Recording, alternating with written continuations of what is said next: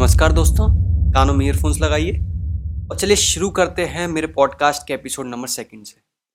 आज हम लोग बात करेंगे द ट्रेंडिंग टॉपिक आज का सबसे ज़्यादा ट्रेंडिंग टॉपिक है वो ये कि उत्तर प्रदेश में कौन जीतेगा। जी हाँ सात चरणों के चुनाव इस वक्त तक पूरे हो चुके हैं। सबकी निगाह एग्जिट पोल पर है, कौन जीतने वाला है। तो एग्जिट पोल्स के साथ मैं भी अपना खुद का प्रोडिक्शन लेके आया हूँ कि कौन जीत सकता है। या पॉडकास्ट जो है, अगर आप यूट्यूब पर सुन रहे हैं तो मैं लिंक डिस्क्रिप्शन में डाल दूँगा मेरे स्पॉटिफाई का। स्पॉटिफाई को जाकर फॉलो करिएगा और आप स्पॉटिफाई पर सुन रहे हैं तो आप मेरे यूट्यूब चैनल को ज़रूर सब्सक्राइब करिएगा। तो कुल मिला के बात यह है कि आप सुनिए पॉडकास्ट के माध्यम से आप जो है अपने बिज़ी लाइफ में ईयरफोन लगाकर सुन सकते हैं कि प्रडिक्शन क्या है, कौन जीत सकता है। तो तीन एनालिसिस के हिसाब से मैं प्रडिक्शन जो है अपने रखूँगा। पहला एनालिसिस जो होगा वो कास्ट डिस्ट्रीब्यूशन के आधार पर होगा। देखिए विपक्ष ने काफ़ी जो है कास्ट बेस पर जो है पॉलिटिक्स खेलने की कोशिश करी बट कहीं ना कहीं वो बैकफायर कर गई। दूसरा प्रोडिक्शन होगा एक हिस्टोरिकल एनालिसिस का। Historical analysis in the sense के कौन सी पार्टी कितनी स्ट्रांग है, कितना उनका कोर वोटर है। इसमें काफ़ी सारे हम चीज़ इंक्लूड करेंगे, जैसे कि कोर वोटर एंटी इनकम्बेंसी और आपका जो है साइलेंट वोटर जो साइलेंट मेजोरिटी होती है, ये सब किस तरफ़ जा रहा है, इन चीज़ों को हम क्राइटेरिया को हम कंसिडर करेंगे। दूसरे जो है अपने एनालिसिस में। तीसरा एनालिसिस जो होगा, वो होगा जो कि काफ़ी सारे मेरे समाजवादी पार्टी से जुड़े हुए मित्र और उसके जो समर्थक हैं, वो बता रहे हैं कि कैसे उन्हें लगता है कि समाजवादी पार्टी जीत रही है। मैं, वो भी जो है मैं आपके सामने ओपिनियन पेश करूँगा। तो ठीक है, चलिए शुरू करते हैं आज के इस पॉडकास्ट को। तो सबसे पहले हम शुरू करेंगे एक जो कि बीजेपी में सबसे ज़्यादा मशहूर जो अभी ये मामला जा रहा है। और मेरे को ये बताया गया है कि क्या बीजेपी का इंटरनल सर्वे है, काफ़ी कन्फिडेंशियल है वगैरह वगैरह, लेकिन ऐसा कुछ नहीं है। कन्फिडेंशियल होता तो मेरे तक नहीं आता। लेकिन जो भी है, जानना तो पड़ेगा, बड़ा जो है इसमें अच्छा है। इसमें जो है कास्ट बेस्ड जो कास्ट की जो जो एक लगाव है, कौन सी पार्टी की तरफ़ कास्ट जा रही है, और ये प्रडिक्शन गलत हो सकता है, ज़ाहिर सी बात है। ये प्रडिक्शन इसलिए गलत हो सकता है क्योंकि जातिवाद पर मैं विश्वास नहीं रखता तो शायद से गलत हो जाए। लेकिन बीजेपी को फ़ायदा दिखा रहा है अब जरा देखते हैं इसमें क्या है इन्होंने, क्या रखा है। सुनिए, देखिए मत, सुनिए। पॉडकास्ट है ना इसलिए। तो और हाँ मैं ये बताना चाहूँगा कि मेरा जो पॉडकास्ट है वो अमेजोन प्राइम वगैरह जियो साउंड वगैरह सब पर आ चुका है। तो आप किसी भी प्लेटफॉर्म से अगर मेरे को सुन रहे हो तो मेरे को यूट्यूब पर सब्सक्राइब करना ना भूलिएगा, ताकि हम एक सिंगल प्लेटफॉर्म पर कनेक्ट हो सकें आप और मैं। तो देखिए, इसमें दिखाया गया कि पहले ये कास्ट दी गई हैं, जो कि पिछली बार भाजपा के साथ थी या नहीं भी थी, और इस बार जो है, इस बार वो कितना जाएँगी भाजपा के साथ? फॉर एग्ज़ाम्पल ब्राह्मणों का इसमें दिया गया है कि पिछली दफ़ा सौ प्रतिशत बीजेपी के साथ थे, और इस बार जो है पच्चीस परसेंट छिटकेंगे, पचहत्तर परसेंट बीजेपी के साथ रहेंगे। लेकिन सच बात यह, पिछली बार सौ परसेंट नहीं थे, पिछली बार अस्सी परसेंट साइड समथिंग थे बीजेपी के साथ। तो यानी कि डेटा जो सर्कुलेट हो रहा है बीजेपी में, वो गलत हो सकता है। पर हमें एक आपके सामने में रखना पड़ेगा, ये क्या है मामला? और ये भी कि अगर पचहत्तर परसेंट बीजेपी के साथ जा रहा है तो वो बीजेपी के लिए फ़ायदेमंद बात है, क्योंकि ब्राह्मण वोट जिस पार्टी की तरफ़ बीजेपी में जाता है, उस पार्टी को फ़ायदा मिलता है। ऐसा इसलिए कोई ब्राह्मण इवनली डिस्ट्रीब्यूटेड है पूरे क्षेत्र में। और आपने एक चीज़ नोटिस करी होगी कि हर बार जब इलेक्शन आ रहे होते हैं तो सभी पार्टियों को ब्राह्मण क्यों याद आते हैं? इसी कारण याद आते हैं ब्राह्मण एकमात्र ऐसी काश है जो कि हर जगह पाई जाती है। गाँव डिस्ट्रिक्ट हर डिस्ट्रिक्ट में उनकी एक तादाद होती होती है। तो इवनली डिस्ट्रीब्यूटेड जो उनका वो है ना, वो तो किसी भी पार्टी का एक जो कमी रह जाती है ना पार्टी में सीट जीतने की, वो पूरी कर देते हैं। जैसे कि मायावती जो है, उनका जो एवरेज था बीएसपी का, वो अस्सी नब्बे का एवरेज था। लेकिन ब्राह्मण वोट जब उन्हें मिले थे, तब वो 200 क्रॉस किए थे। इस पर भी हम आएँगे आगे चल के। अब इसमें बहुत सारी जातियाँ दी हैं। कुर्मी, जाट, गुजर, राजभर, बिंद, कुशवाहा। जो कि कहा गया कि पिछली बार जो है सौ सौ प्रतिशत भाजपा को गए थे और इस बार फिफ्टी फिफ्टी जाएगा। हाँ फिफ्टी फिफ्टी जाएगा, कुछ कास्ट थर्टी जाएँगी, कुछ कास्ट फोर्टी जाएँगी, कुछ कास्ट सिक्सटी जाएँगी, कुछ कास्ट सेवेंटी जाएँगी। ओवरऑल एवरेज हम लगा रहे हैं तो ये जो कास्ट जो मैंने अभी गिनाई है फिफ्टी फिफ्टी उनका मामला जाएगा, क्योंकि बीजेपी के लिए खतरे का संदेश है। क्योंकि तो काफ़ी ज़्यादा अपने रीजन वाइज कंसेंट्रेटेड कास्ट हैं। For example Jat west UP में हो गए, राजभर ईस्ट यूपी में हो गए गुजर आपका मेरठ या साइड हो गए तो ये रीजन के रीजन को इन्फ्लुएंस कर सकते हैं। फिर जो जाटा वोट बैंक है, जो कि बीएसपी का होता है, वो इस बार अनुमान लगाया गया है कि बीजेपी के पास 25 परसेंट जाएगा। अगर 25 परसेंट मिल रहा है तो अच्छी बात है, क्योंकि ये भी एक ऐसी कास्ट है, जो कि इवनली डिस्ट्रीब्यूटेड है पूरे उत्तर प्रदेश में। अब वो कास्ट जो कि पूरी तरीके से बीजेपी के संग जाएँगे, इनमें डाला गया है, हम देख सकते हैं, ठाकुर, कायस्थ, बनिया, भूमिहार, मौर्य, लोधी, सैनी, पासी, कोरी, शाक्य, त्यागीर बघेल वाल्मीकि करवर धोबी, सिख, पाल, गोस्वामी, सहरिया जमादार, हल्वी लोहा, लोहर, सिंधी, गोंद दोम वनवासी तो ये जो कास्ट जो है ना पूरी तरीके से लोगों ने दिखाया कि बीजेपी के जो है साइड जा रही है ये। काश में भी ओपी राजभर की तरह सभी कास्टों को उंगलियों पर गिना पाता, वो अलग ही टैलेंट है। अब जो दो कम्युनिटीज़ रखी गई हैं, जो कि बीजेपी के टोटली अगेंस्ट है, ये हैं यादव और मुस्लिम्स। ये बिल्कुल ही टोटली अगेंस्ट दिखाई गई हैं बीजेपी के, जो कि एकदम सच है। अब इन्होंने क्या किया है? एक एक कास्ट का एक एक जो डिस्ट्रिक्ट वाइज डिस्ट्रीब्यूशन है, वो इन्होंने किया है। फॉर एग्ज़ाम्पल हम कोई भी उठा के देख रहे हैं, जैसे कि इन्होंने कैराना का दिया, इन्होंने Gujjar eleven point thirty seven Saini seven point six three Kayasth जो है four point nine six Muslim thirty point nine zero Jatav nine point zero two फिर इन्होंने दिखाया है कि total percentage of top five caste जो है, फिर उन्होंने रखा है कि एक्सपेक्टेड बीजेपी को कितनी जा रही हैं? और एक्सपेक्टेड जो है पॉलिटिकल अफर्निटी कितनी है बीजेपी को और सीट प्रोजेक्शन कितना है बीजेपी का। ये शायद से इंटरनल सर्वे ही हो सकता है, ये मेरे ख्याल से किया होगा। किसी जो है फर्म ने बीजेपी से जुड़े हुए। इस हिसाब से हर डिस्ट्रिक्ट का जो टोटल जो मेजोरिटी वाली जो कास्ट है, उसके आधार पर इन्होंने सीट वाइज डिस्ट्रीब्यूशन किया है। तो ज़रा देखते हैं कि क्या इनका नतीजा निकल के आ रहा है। इनका नतीजा ये निकल के आ रहा है कि पश्चिम यूपी में टोटल सीट इन्होंने बताई है सत्तर हैं, जिनमें से बीजेपी थर्टी फोर जीत रही है थर्टी सिक्स हार रही है। बिल्कुल सही। बीजेपी का बुरा हाल है पश्चिम यूपी में। क्योंकि गुजर और जाट जो है जैसे कि हम बता सकते हैं। और मुस्लिम्स जो है बीजेपी के अगेंस्ट जा रहे हैं। अगर सिलेक्शन में जो मीडिया ने जो बताया है, जो हम देख भी सकते हैं अनुमान लगा सकते हैं, ऐसा हो सकता है। ब्रज रीजन में आप देख सकते हैं, ब्रज रीजन 65 सीट इसमें दिखाया है। जब ब्रज से ही मैं आता हूँ, मथुरा से। 49 इसमें बीजेपी जीत रही है। 16 बीजेपी जो है, वो हार रही है। बिल्कुल सही। ब्रज रीजन में आपके जो है अर्बन एरियाज़ काफ़ी आ जाते हैं, जैसे कि मथुरा अर्बन सीट हो गई, आगरा हो गया, अलीगढ़ हो गया, बरेली, शायद से ब्रज में ही गिना होगा नो ने लेकिन हाँ ब्रज रीजन में बीजेपी से पर्टिकुलर स्ट्रॉन्ग पार्टी के ब्रज रीजन में हम देखें तो ब्राह्मण बनी वोट बहुत ज़्यादा है। कानपुर रीजन में 51 सीट उन्होंने दिखाई हैं और जिसमें से बीजेपी 39 जीत रही है 22 हार रही है। इस रीजन में शायद से टाटाबा कन्नौज मैनपुरी भी आ गए होंगे तो इसलिए ये आंकड़ा है। फिर इन्होंने अवध रीजन में दिखाया 81 सीट जो है, उनमें से 55 बीजेपी जीत रही है 26 हार रही है, बिल्कुल। मैं इस बात से हल्का सा असहमत हूँ क्योंकि यहाँ पे बीजेपी और ज़्यादा जीतेगी इट्स अवध।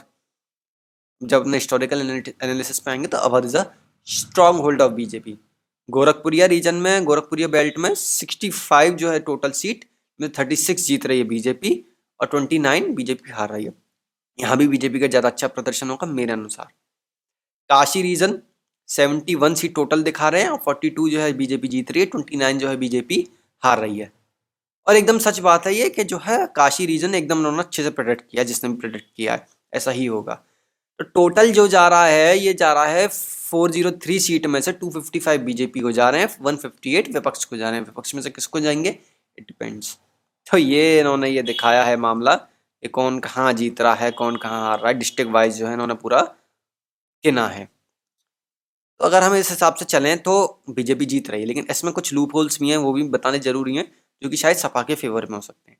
पहला लूप होल ये है कि जरा सा भी इससे डेविएशन होता है तो जो है सपा के फेवर में जाएगा। क्योंकि डिस्ट्रिक्ट वाइज अगर हम देखें, मैं आपको एक एग्ज़ाम्पल थोड़ा समझाता हूँ।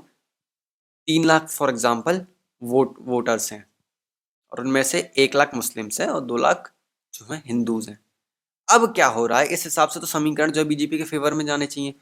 लेकिन हो क्या जा रहा है कि एक लाख जो मुस्लिम्स हैं, वो तो एक तरफा सपा को जाएँगे। बचे कुचे दो लाख हिंदू हैं। अगर वो बीजेपी को जाते हैं तो बीजेपी जीतनी चाहिए। लेकिन हिंदू का फ्रेगमेंटेशन जो है, वो अलग अलग कम्युनिटीज़ में हो रहा है। Community A B C D अब ऐसे में जो एक भी मेजोरिटी की जो कम्युनिटी है, अगर वो छिटक कर सपा की तरफ़ चली जाती है तो उसमें बीजेपी का जो वोट है, वो एक तरीके से टूट जाएगा। जैसे ही बीजेपी का जो फ्रेगमेंटेशन हो जाता है जो हिंदू वोट्स का, उस कारण बीजेपी हार जाती है। जो हल्का सा भी जो डेविएशन ये लोग सोच के जो चल रहे हैं वो जमीनी स्तर पर उसमें डेविएशन हो जाता है तो बीजेपी को इसमें नुकसान होगा। दूसरा इसमें ये कि कास्ट के बेसिस पे आप ये नहीं जता सकते कि आप एंटी इनकन्वेंसी और कोर वोटर जैसे मुद्दे हैं, उनको आप नहीं गिन सकते। अब फॉर एग्ज़ाम्पल बेरोजगारी के मुद्दे से काफ़ी लोग नाराज़ थे। बेरोजगारी से नाराज़ होने वाले में अधिकतर लोग जो हैं, वो ब्राह्मण ही नाराज़ हैं। इसके हिसाब से तो ब्राह्मण बीजेपी की तरफ़ जा रहे हैं, लेकिन अगर बेरोजगारी के मुद्दे पर ब्राह्मण नाराज़ हैं तो बीजेपी को एक नुकसान झेलना पड़ेगा। तो ये है एक मामला के कैसे हो सकता है। देखिए, विपक्ष ने जो है, एक अच्छी चाल खेली। कास्ट को, कास्ट बनाम कास्ट जो है, बीजेपी के अगेंस्ट कर दिया कि एक इलाके की मेजोरिटी कास्ट को ले लिया और उस इलाके में मुस्लिम्स को ले लिया, उन दोनों को मिला दिया। वही जो डिस्ट्रिक्ट वाइज डिस्ट्रीब्यूशन होता है, उसमें समीकरण इस चीज़ से अफेक्ट हो जाते हैं। अगर बीजेपी इस चीज़ को भेद पाई है तो बीजेपी जीतेगी। अगर बीजेपी इस चीज़ को भेद नहीं पाई है तो बीजेपी नहीं जीतेगी। आप सोचोगे कि मैं इतनी पोलराइजेशन की बात क्यों कर रहा हूँ? मैं नहीं कर रहा पोलराइजेशन की बात। मैं इस चीज़ के खिलाफ हूँ, लेकिन यही सत्य है। इन्हीं आधारों पर मीडिया चीज़ें रन करता है इन्हीं आधारों पर इलेक्शन लड़े जाते हैं। दोनों पार्टियाँ इन्हीं आधारों पर इलेक्शन लड़ती हैं। वी कैन नॉट चेंज कोई पूर्वांचल एक्सप्रेस वे यार इन पर रोड पर वोट नहीं पड़ते, इन्हीं चीज़ों पर वोट पड़ते हैं। अब एक हिस्टोरिकल एनालिसिस पे आ जाते हैं। हिस्टोरिकल एनालिसिस इस बात पे लगाया गया है जो कुछ फैक्टर्स कंसिडर किए गए, वो ये कंसिडर किए गए कौन सी पार्टी सबसे ज़्यादा स्ट्रांग है। तो देखा जाए तो सपा और बसपा यूपी में सबसे ज़्यादा स्ट्रांग पार्टी नहीं है। सपा और बसपा यूपी की स्ट्रांग पार्टी तब बन जाती है जब इन दोनों में आपस में लड़ाई होती है। जब इनमें से एक भी पार्टी की बीजेपी से लड़ाई होती है तो बीजेपी स्ट्रांग उभर के आती है। बाबरी मस्जिद जब गिरी थी तो उससे पहले वाली जो बीजेपी की सरकार थी, वो 170 पार थी। उसके बाद भी जब इलेक्शन हुए थे, तब भी बीजेपी 170 पार हुई थी। सरकार नहीं बनी थी कि बसपा सपा का गठबंधन हो गया था। वही वाली बात है बीजेपी तीन बार शायद से 170 क्रॉस कर चुकी है। बीजेपी अलग अलग मुख्यमंत्रियों को बनवा चुकी है। बीजेपी कल्याण सिंह को बना चुकी है, राजनाथ सिंह को बना चुकी है शायद कोई गुप्ता भी थे, उनको बना चुकी है। बीजेपी जो है, योगी आदित्यनाथ को बना चुकी है। दूसरी तरफ़, बसपा सिर्फ़ मायावती को बना चुकी है, सपा मुलायम जी और अखिलेश यादव को बना चुकी है। तो ये बीजेपी का एक बेनिफिट है। बीजेपी सबसे स्ट्रॉन्गेस्ट पार्टी है। काफ़ी सारे रीजन ऐसे हैं जो कि पूरी तरीके से क्लीन स्वीप जाते हैं बीजेपी को। बीजेपी बीच में कमज़ोर हुई थी, किस कारणवश? कोई बीजेपी के पास चेहरा नहीं था। जब बसपा की सरकार जो स्ट्रांग आई थी, वो क्यों आई थी? मैंने बताया, दलित प्लस ब्राह्मण वोट को मिला के आई थी। वो जो कमी जो थी ना, वो ब्राह्मण वोट ने पूरी कर दी थी। जो बसपा का एवरेज है, जो बिगड़ा हुआ था, वो सुधार दिया था। बसपा के खिलाफ जो एंटी इनकन्वेंसी थी, उसको सपा ने वो कर दिया। एक जो है Basapa voter versus non Basapa voter का इसमें बात आ गई थी तो उसकी वजह से सपा 200 क्रॉस कर पाई थी 2012 में। 2012 में कुछ एक्शंस ऐसे हुए, पहला बीजेपी ने नेशनल लेवल पर कम मारा, जिसकी वजह से बीजेपी को फ़ायदा मिला। दूसरा मुजफ्फरनगर दंगे हुए, जिसकी वजह से बीजेपी जो वेस्ट यूपी में नहीं थी, वो वेस्ट यूपी में पैर पसार पाई। तीसरा ये बीजेपी पे चेहरे बहुत सारे आ गए। बीजेपी ने ओबीसी वोट बैंक साधना शुरू कर दिया। इसलिए 2017 में बीजेपी जो है ना सिर्फ़ 170 बल्कि 300 क्रॉस करी। इस एनालिसिस को अगर हम देखें तो तीन पार्टी यूपी की जो है उसमें टॉप पर बीजेपी है हिस्टोरिकली सेकंड सपा है, तीसरी बसपा है। आज बीजेपी के पास चेहरा भी है बीजेपी के पास रिसोर्सेज भी है बीजेपी के पास स्कोर वोट बैंक भी है बीजेपी बीजेपी के पास आपका क्या कहते हैं उसे साइलेंट मेजोरिटी भी है। साइलेंट मेजोरिटी क्या होता है? वो मेरे जैसे लोग होते हैं, जो कि पूरे साल भर बीजेपी को पानी पी पी कर कोसते हैं, लेकिन एंड में वोट बीजेपी को दबा जाते हैं। साइलेंट मेजोरिटी बीजेपी की अर्बन एरियाज़ में होती है, इसलिए मैंने इस फैक्टर में यही कंक्लूड किया है कि अर्बन एरियाज़ जो है, कम से कम वेस्ट यूपी के तो बीजेपी बीजेपी के पास जाएँगे ही जाएँगे, और रूरल एरियाज़ ईस्ट यूपी के भी बीजेपी के पास जाएँगे। तो ये चीज़ मैंने इसमें कंसिडर करी है इस वाले एनालिसिस में। और जो दो तीन चीज़ें मैंने कंसिडर करी है, जो कि सपा के फेवर में, वो है एंटी इनकन्वेंसी जिसमें दोनों इलाकों के अलग अलग मुद्दे थे। वेस्ट यूपी का ये मुद्दा था कि किसान आंदोलन ईस्ट यूपी का ये मुद्दा था कि बेरोजगारी वो कितना इफ़ेक्ट डालेंगे, आइए देखते हैं। ये मैं चरणों में डिवाइड किए थे कि पहला चरण कौन सा, दूसरा चरण कौन सा। पहला चरण जो था, वो था आपका ब्रज बेल्ट और बागपतिया बेल्ट में।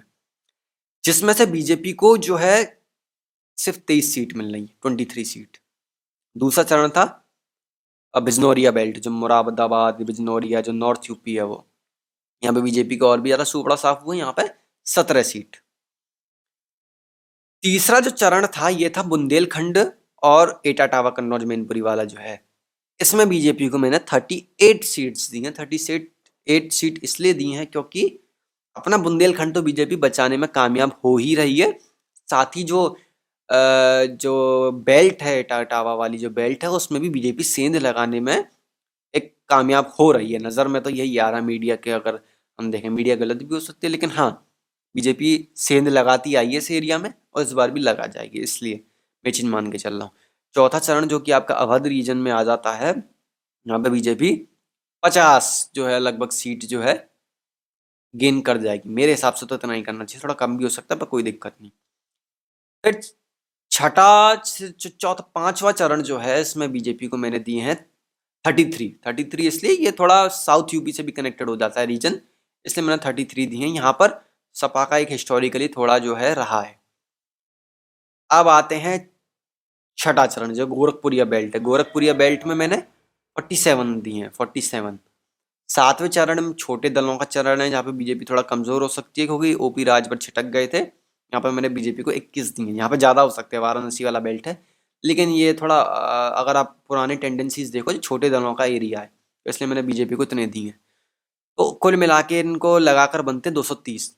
पहले वाले सर्वे में बनने थे दो सौ पचपन, इस वाले सर्वे में बनने हैं दो सौ तीस। अभी तक तो बीजेपी दो एनालिसिस के हिसाब से जीत रही है। तीसरा एनालिसिस जो लगाते हैं वो है अपने समाजवादी मित्रों के अनुसार। इनका ये मानना है कि पिछली दफ़ा जो बीजेपी जो है काफ़ी सीट ऐसी थी जिनमें बहुत कम मार्जिन से जीती थी। बिल्कुल बात सही है। और अब वो मार्जिन जो है वो छिटक कर सपा के फेवर में जाएँगे। और इस पर सपा के पास आरएलडी है। और आर का एक स्ट्रांग वोट इस बार है क्योंकि किसान आंदोलन हो के चुका है। किसान आंदोलन का प्रभाव ने बीजेपी का सुपड़ा साफ़ कर दिया वेस्ट यूपी में। ईस्ट यूपी में सपा राजभर के भरोसे पर वो देखते हैं, क्या कह रहे हैं ये लोग, पूरा समझते हैं।